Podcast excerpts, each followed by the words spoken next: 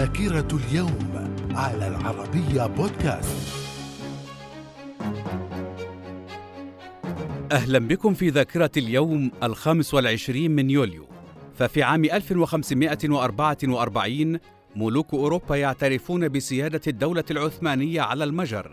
بعد عشرين عاما من الحروب منذ نجاح القوات العثمانية في فتحها وضمها إلى سيادتها. من الذاكرة. في عام 1603 تنصيب ملك اسكتلندا جيمس السادس على عرش إنجلترا باسم جيمس الأول ليكون أول ملوكها من أسرة ستيوارت من الذاكرة في عام 1957 إلغاء الملكية وإعلان قيام الجمهورية التونسية وتنصيب الحبيب بورقيبة رئيسا لها.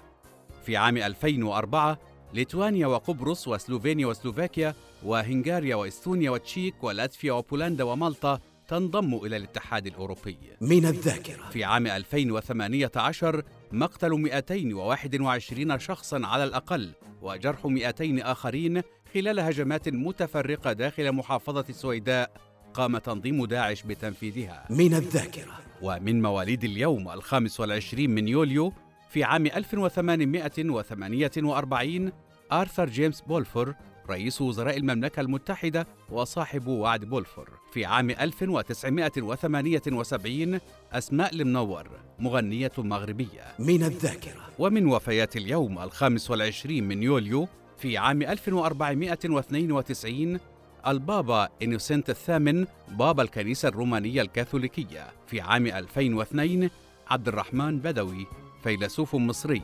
في عام 2019 الباجي قايد السبسي رئيس جمهورية تونس الخامس.